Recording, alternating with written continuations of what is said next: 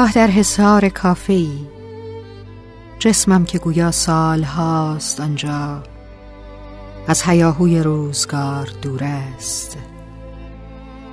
و شاید کسی پشت میزی سراغ قهوه را می‌گیرد که از او دریاها فاصله دارد. شاید دست روزگار دسته فنجان را شکسته باشد. ولی او می‌داند او می‌داند که در هم همه این کافه کسی را گم کرده است و در صدای باران او را بیند می بوید لمسش می کند فنجان قهوه در دستانش بوی دیگری می دهد و گویا او سالها منتظر بودن کسی است که نیست.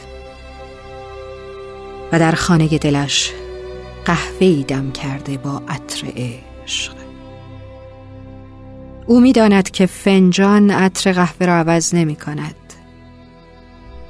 او می‌داند شاید برای داشتن باید کمی صبر کرد به اندازه یک فنجان قهوه.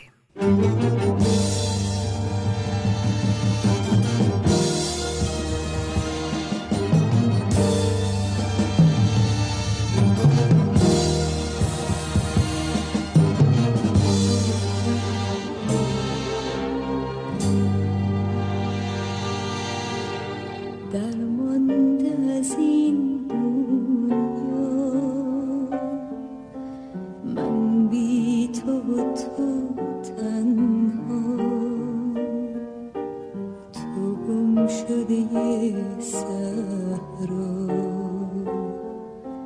من تشنه گشتن